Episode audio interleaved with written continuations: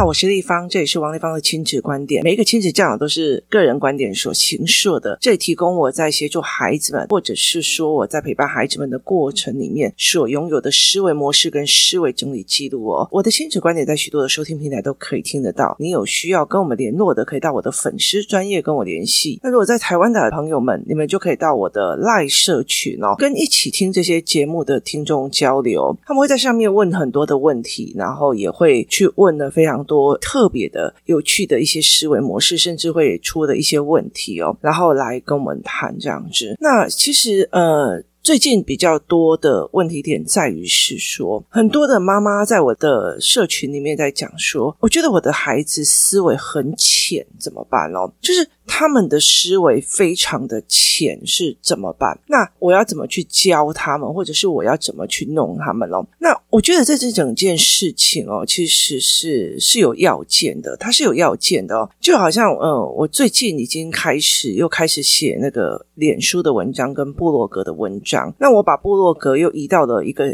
呃地方哦，就是工作人员帮我把部落格做一个整合，那把之前的官网都取消掉，那变成了另外一个所谓的。Workplace 的组合这样子，那我现在也找出来，因为其实真的很忙，很多事情要做，然后包括家里又有呃长辈的状况，所以其实我后来想到一个方法，就是很早起床，就是五点起来就开始阅读读书，然后做自己的事，这样子我就从五点一直做到中午的时候，我就可以变成是我的时间就已经做满了好几个小时了，这样子哦，那。在这整个概念里面，其实我就开始在书写哦。那我最近写了一篇文章，其实是蛮有趣的。就是有一天有个小孩来跟我讲说：“哎，丽芳姨，我告诉你哦，因为他五年级才刚分班，然后呢，他分班之后呢，他分班之后他就很开心，因为班上有同学跟他讲说：‘哎，丽芳姨哦，我告诉你哦，我们班上有同学竟然跟我讲说，我的爸爸妈妈是不是都对我非常非常的好，所以我才会每天都那么的开心哦。’那我就笑一笑跟他讲说：‘你知道你当初怎么一直，就是你为什么从’四岁开始就一直留在工作室，然后你处理过多少的问题哦？然后他就笑一笑，他说：“知道啊，我就是一直很忧郁，然后一直很觉得，嗯，人死了也没什么关系，甚至他觉得全世界都在刁难他，全世界都在为难他。然后他有逃学，他要逃学，然后甚至不想写作业，然后甚至会觉得我干嘛要这样？然后觉得自己死掉会是更好的，所以他其实是一直在处理他的忧郁跟他的所谓的思维模式，他的所谓的那种。”嗯，就是钻牛角尖的思维模式哦。那其实，在忧郁症跟躁郁或者是这些小孩的身上，很多人说你想开点，你已经很幸福了，你怎么样？那最近我在看一些节目的时候，他们在讲情绪障碍，或者是在讲一些比较呃大孩子哦。其实我常常在看他们，就他们为什么会觉得是全世界都在对不起他们？就是难道除了情绪之外，他们没有人去发现这一群小孩的认知是错的？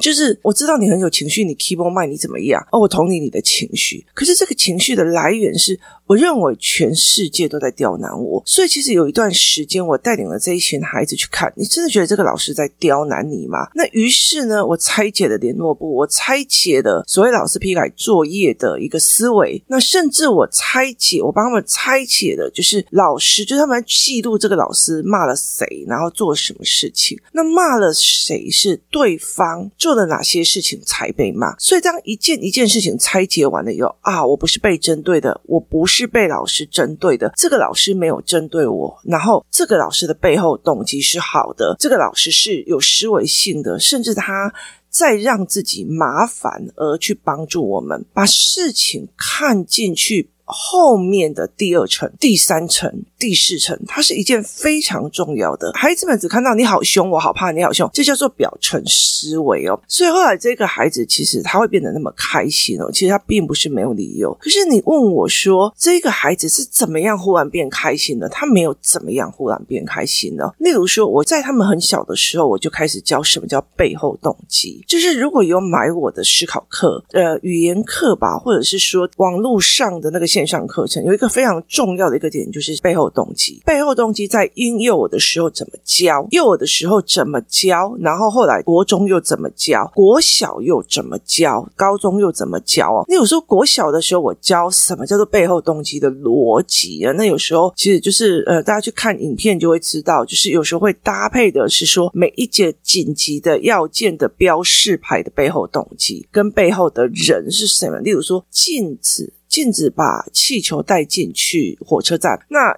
这个有一个新闻，就是有一个小孩要把气球带进去火车站，结果火车站的人员就直接把它用掉，这样他们觉得你好粗鲁哦，怎么可以这样子伤小孩？他不知道是其实这些所谓火车站人员里面，他们知道高压电让他们有一些同才就是过世的时候的样貌是怎么样，所以其实他们就会非常非常担心说，哦，这个会导电，因为那个高压电是在那个火车的。顶上嘛，所以你气球其实会导电的。那可是他们做事，或者是他没有考虑到这小孩的，就是。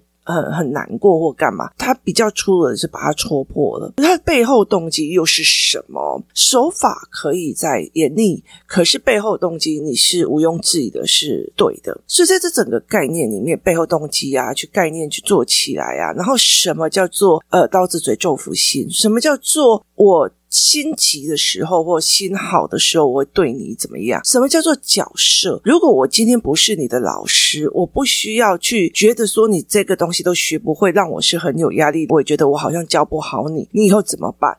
我不是你的老师，我并不会去想要骂你，然后做任何一件事情。所以，当一个一个概念，我可能做的背后动机，然后我曾做了怎么让小孩看懂联络簿，看懂联络簿就是你去看懂。这一个联络簿，如果上面写甲本啊三页，那你要去计算老师一共要，就是他要改几页，然后你必须要去看老师的，就是呃联络簿的规划，然后或者是老师的教学模式，那一样一样一样这样子弄下来的之后，忽然有一天他把这些东西都连接起来了。连接起来的意思就是说，如果这个人又骂我了，我马上来想他背后动机是什么，他为什么要这样子，他为什么要采取这种方式，是个人性格还是非个人性格？他是情绪。使用还是思维模式使用？我的课。是一样一样的。今天这个课，它有文本，它有实验，它有很多东西，然后教导孩子自己去判断，在这文本里面有呈现的这个人的性格是什么嘛？好，他呈现的这个性格，所以他会去做这样子的角色。那如果这一个人做这样子的角色的论点，那他讲的这种话，那他背后有可能是什么角色？那如果我今天是妈妈的角色，我做这一件事情算符合妈妈的角色的定义，还是不符合？所以它一样一样的，它是累积起来的，然后忽然有一天爆炸爆。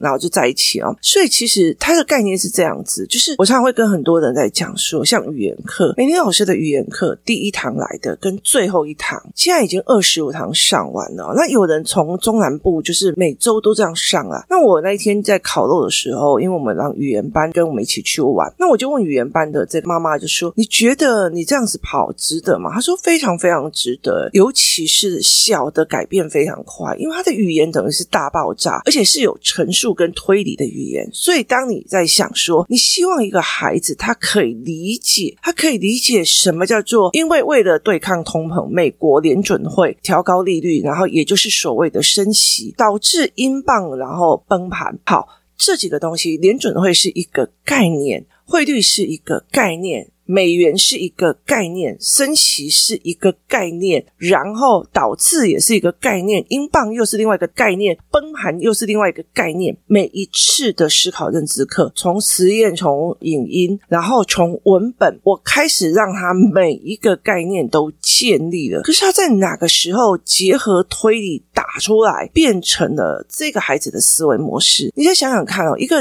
人他要有多大的思维模式，他作为把所有的人的好意都变成坏意，就是埃博罗好啦，一定会冲啥？他所有的东西好意都会变成坏意哦。像最近我在想到一个小孩，他在处理一件事情的时候，例如说我们在看那个橘高校来台湾，然后就是国庆的那个表演的时候，然后我就说哦，他们每一个人都呃笑容好开心这样。然后有一个小孩就是啊，那演出来的，就是一个孩子他是怎么样在看很多的事情的。时候是用这种单切切下去的直接否定的一个思维模式，就卡。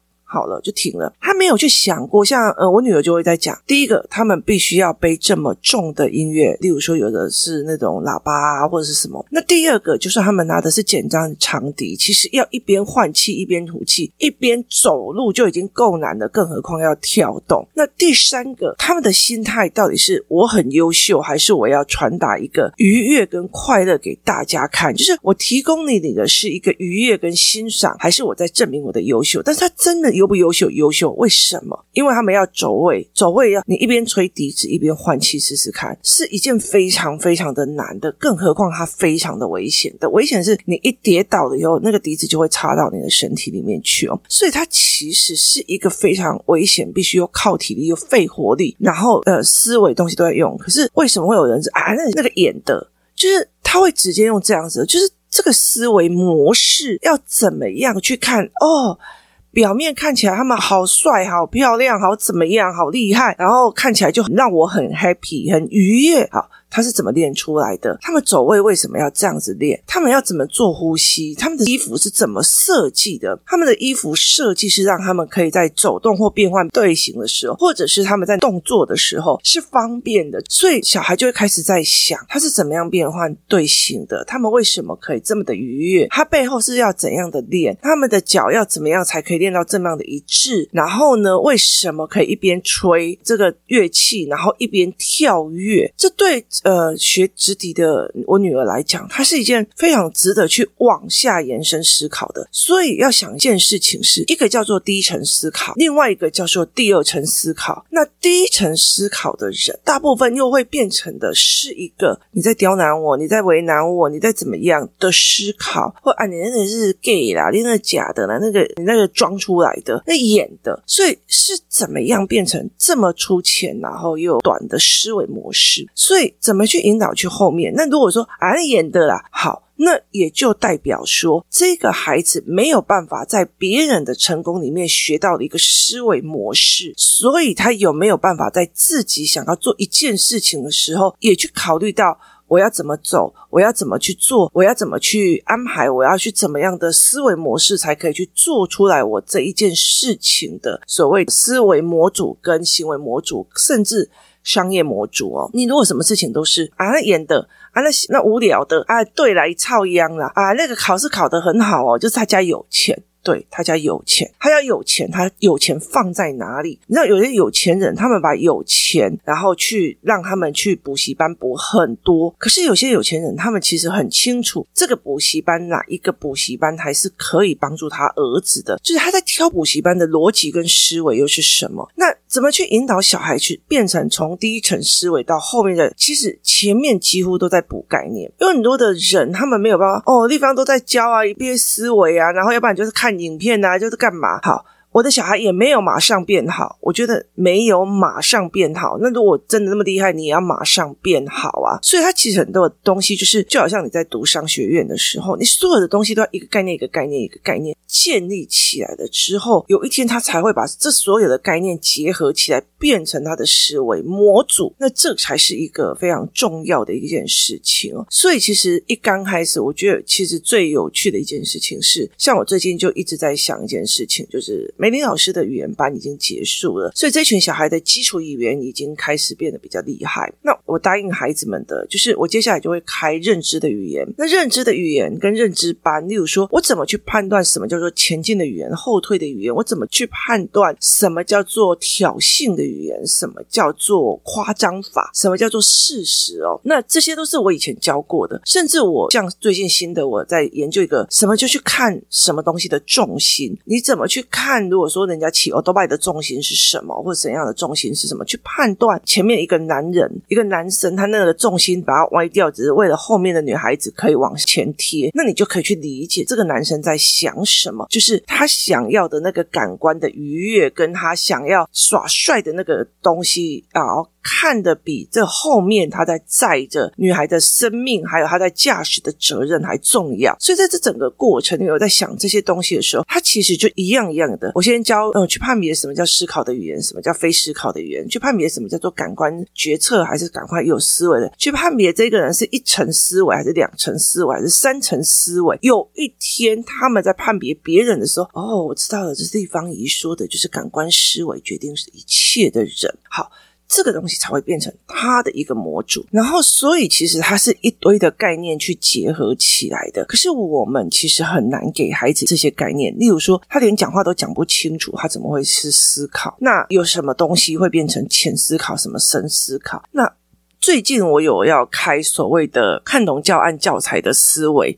好，那有时候你就会可以很清楚的去看懂为什么台湾的教育思维里面，或者是课本的选读里面，它有非常大的一个部分是没有办法去建立孩子这些思维模式哦。我觉得那没有速成的，就是它没有速成的，可是它到后面会非常非常的愉悦哦。你看，像我在看这个五年级的孩子哦，他就会常常，例如说，呃，跑步的时候要跑到我旁边，然后就跟我讲说，你如果跑步，我要怎么样才可以让我的那。那个就是不会那么的不舒服，那我就会跟他讲，那就呼吸的问题。然后他就会说：“哦，原来怎样怎样怎样怎样。”那他会转过头去看：“哦，原来别人为什么会喘的原因是什么？因为你给他的一个思考点，你给他的一个论点。例如说，你告诉他什么叫做汇率，什么叫做贬值，什么叫做崩盘。那有一天他在看电视的时候，哇，英镑贬值了呢。好。他就是把你所有的概念去应用到他可以理解的，所以在这整个概念里面，它并并不是一蹴而成的。可是他当他这些东西变成开始结合的时候，你会非常非常的幸福跟愉悦。的很大的一个原因是因为你知道吗？你真的去看到一个五年级或者是一个国中生，我不爽了，我不管啦，没送啦，林北北送，就是那种浅思考的时候，其实你是会觉得心疼的，而且他被他的。浅思考在折磨的，对了，你就是为难我了，你就是不爽我了，你就就是他其实被他自己的浅思维在折磨着，就是很多的概念，他是因为他的潜思维在折磨的自己。对，全世界都在折磨我了，全世界怎样？你在刁难我呢？为什么要帮我安排这个？我真的是觉得蠢毙了，我干嘛答应这个活动？我这人不是来找我麻烦吗？就是。你了解意思吗？我给你一个任务，你并不觉得说我可以在这个任务里面享受到愉悦，或者是哦，例如说好了，我可能会想要让我的孩子们，然后回去就是加油站，然后去帮人家洗车或干嘛。那。你会觉得你不要刁难我，让我在寒光里面洗车，跟我要去学习为什么这个加油站连宾士车都愿意来这里洗车，然后他并不是想要去豪华的那种呃洗车中心，他的经营模式是什么？他的策略模式是什么？他在就是所谓的攻读生的调度的方式是什么？他用这样子的思维是我。跳脱了我的一个生活模式，去看了别人的生活模式，而去放在那个生活模式里面去思维这些人的思维模组。跟哦，对啦，我妈就在讲说，如果我成绩考不好，就要来叫我洗车啦。这是两种不同啊，就是。他是浅思维，他没有去看说，哎，妈妈的思维是什么？这些人经营模式后面的思维是什么？如果孩子可以进去到第二层或第三层思维，他其实就没有那么大的被害感。跟被折磨感、跟痛苦感，就是他在很多的事情里面，他就是，例如说，好了，我去吃一碗面，好了，我甚至去吃一碗所谓的呃，就是水饺面，我都可以去思维说，这家水饺面为什么可以呃经营这么的久？它的卤味为什么会有一种特别的卤汁的感觉？像我每次就是回到台中，然后我就会带我的孩子去吃一些呃我喜欢吃的地方。那如果我自己要回去陪病陪爸爸。的时候，我通常会去呃两个小孩没有去的一间店。那为什么呢？因为我很喜欢那一间店，但是在那一间店就带小孩比较不方便，所以其实我就会自己去。那我常常会在想说，我要把那卤味打包回台北，我要干嘛这样？那有一次呢，我就跟那个老板娘在聊天，我就说：“老板娘，我觉得你们家卤味很奇怪，我每次都想要带回台北哦。”然后结果这个老板娘就讲了一句话说：“是不是你们只要离开清水，卤味的味道就变了？”我就说：“对，就是你在清水吃的时候，吃这个卤味的味道，跟你拿回来台北吃的味道是不一样的。”他说：“对。”我也一直在想这个思维，所以一直到现在，我每次去吃这家卤味，我就在想这件事情。所以它是一种你一直在思维的这件事情。我每次去就会开始观察老板娘到底用哪些卤汁，或者他用哪一种手法在卤味，或者到底是怎么样。我就到处去看所谓的很多的卤味摊，然后去想要去找出这个答案点。所以其实就算去吃一个卤味，就算去做一件事情，我只是要是深层思考，找出一个答案的时候，在第二层次，呃，这一家好好好吃哦，那家有人跟我说那个很好吃之后的一个思维，为什么他们会那么好吃？我觉得在清水有一个非常有趣的，就我们有一个所谓的呃饮料店，它只在清水跟沙鹿有吧？那它完完全不对外扩张，它排队排很远，那我就会常常在想它的。经营模式是什么？他的思维模式又是什么？那他为什么不要连锁？那他的强项又在哪里哦？后来想想，真的啊，你做得来的，你有够赚，然后生活够就好了。所以你去管那么多，你搞不好没有那个命活得那么久。所以在这整个过程里面，我会去看。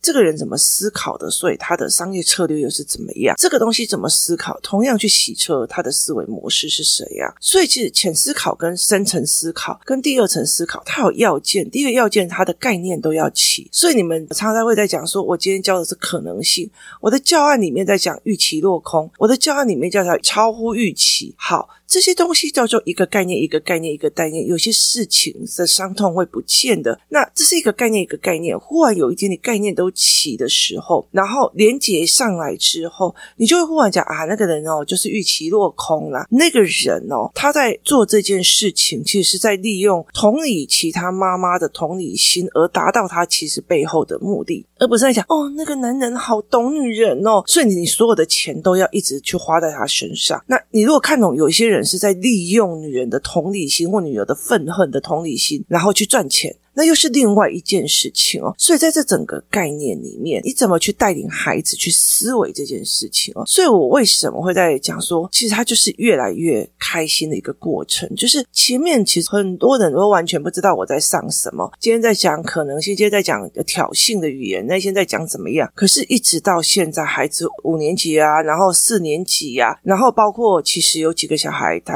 年纪还算小，可他之前就是压力非常非常大。那你看到他们慢慢的。在变化，慢慢在变化的原因，是因为他们有更多的 data 跟更多的概念可以来跟我谈。然后每次谈的过程里面，他们又会引发说：“哦，我懂了，哦，我知道了。”然后呢，你会了解一件事情，之前的浅思考慢慢变成深层的思考的时候，even 他在思考的过程一直想不通，很痛苦。可是他忽然只要有一次“哦，我懂了”的那个喜悦有了以后，他就会再进入下一个思考。所以对我来讲，我常常做一件事情是。有时候会质疑我自己，我质疑我自己什么呢？我质疑我自己，说我是不是有点变态？就是我常常在想，为什么这个小孩这个样子？然后我就一直想，一直想，一直想，我一定要把它找出一个原则、原理，然后去过关。然后我非常享受那个愉悦感，我就觉得我怪怪的，你知道吗？我都会觉得说，我为什么不要像别的老师一样，这套装弄下来，来大家一起上课，然后上完了以后，这一套东西可以教二十五年？我没有办法，我觉得我一定要这样一直学，一直学，一直去打破我的那个。思维模式哦，那我也就一直常常在讲说，我必须要一直去翻转我的思考模式。所以浅思维跟转思维的一个概念，就是，even 我现在没有一直拿这个东西去做一个商业模组在赚钱，可是我很愉悦享受这个思维模式，看孩子的转变。所以其实很大的一个概念就是。这个小孩有情绪问题，这个小孩为什么一天到晚牛角尖酸？这个小孩为什么怎样怎么样？很大的一个问题是他一直在那个浅思考。对了，人家一那个我介意哇，你们家小孩都怎样？就有些妈妈也都一直在这样。对了，你们都嫌我啰嗦了，你们都嫌我麻烦了，你们就这样，就是他一直在浅思考里面一直。一直的在折磨自己哦，所以其实，在很多的过程里面，会想一件事情：其实我为什么这么的拼命的在做这一个教养的概念跟思维，然后一直想要做这些教案出来，或者是想要开始开课，就是例如说。这一群小孩，就是呃语言班的这一群小孩，工作室里面那一群小孩。然后接下来我会开认知思维班的原因，是因为像工作室的小孩，就一直跟妈妈讲说，我已经二年级，快要下学期了。我哪时候开始上阅读思维课？那个某某某就二年级下学期开始上。然后其实应该不能这样子算，我儿子就二年级就开始上。然后他们就一直说我就是想上。那因为他们一直在。旁边看哥哥姐姐们上课，然后有时候他就一直看影片。我们在看影片的时候，我们会引导他们思维。那他就一直在讲说，为什么我要再上？那你有时候你会觉得你负担不起，负担不起的原因在于是说，我其实，在那个整个当下，我在引导小孩一个个概念在建立的时候，有人就干嘛要教这个？那个成绩又不一定是好。可是当他们到五年级、六年级后开始变得很开朗的时候，你就会知道一件事情，因为他们往深层在思维，其实深层思维的人比较不通痛苦，也比较不会被情绪所折磨。他们很大的，丢来你打给龙北送我，你打给龙北夸戏我，你打给龙冲着啊，你又来找我麻烦，你都在干嘛？你所有的思维，哈，就以妈妈来讲，哦，你又尿尿的找我麻烦，你又在干嘛？干嘛找我麻烦？你又怎样？哦，你还没学会这个，来，我教你怎么做。然后你教了一次，思维了一次，他学会了，你就觉得哦，好感谢小孩有这样子的状况，让我可以有机会知道孩子原来不会这件事情哦。所以这是两种生活思维，所以他就并不会觉得。对，我就是被刁难了。别人家的小孩都很好，我就是一直被刁难，我就怎么样？可事实上并不是这个样子。事实上是我们是深层思维，就哦，原来小孩不懂这个哦。好，那我要教什么？哦，原来小孩不懂那个哦，所以我要教什么？这是第二层思维。跟啊，拜托你们不要惹祸好不好？哦，这件事情是完全不一样的。例如说，我叫小孩说，那个路上的红包不要乱捡。想为什么？为什么？为什么？叫你不要乱捡就不要乱捡，然后他。他捡了，然后到时候惹事上身，你就觉得你们在白痴哦，在折磨我。另外一边，哦，原来他不知道这种民间传说，他并不知道这种东西，所以你教过一次，然后跟他们谈过一次，然后有很多的概念给他们之后，他们就会哦，我去想，原来是华人的灵魂观是这样，然后欧美教义派的的灵魂观又是这个样子，他们会有去思维另外一个领域的一个。概念，然后再回来说哦，原来大人是这样说的，原因在后面的这个思维模式，而不是为什么你阻挡我发财的机会，有红包呢？好，这个东西是不一样的，所以他会变成被害者。为什么那么心心念念的一直想要推广这些思维跟思维概念，跟这些所谓的思维的理论，或者是我在做这些东西？我觉得真的是大家很希望它就有一个速成的一个概念。其实像最近，其实嗯，我在想这件事情，你要一个速成的概念，一个强力的抗生素在呃打坏你身体，马上就好了。可它的伤害性是恒久性的。所以其实我觉得后来在这整个陪伴孩子们的过程里面，会理解一件事情：高年级、国中生、成年人。人最大的痛苦，其实并不是想太多，而是想太浅。因为想太浅，所以他一直觉得他自己被害、被刁难、被为难、被破坏、被不喜欢、被不重视、被不重用，所以他才会痛苦无限。这才是最重要一件事情。我们今天或许并不一定需要小孩子多么的去思考人生大道理，或知道多大的一个商业模式的论点，他也没一定要当一个商业的模主的人。可是他的深思考，其实真的可以让他未来避免浅思考里面的情绪痛苦。今天谢谢大家收听，我们明天见。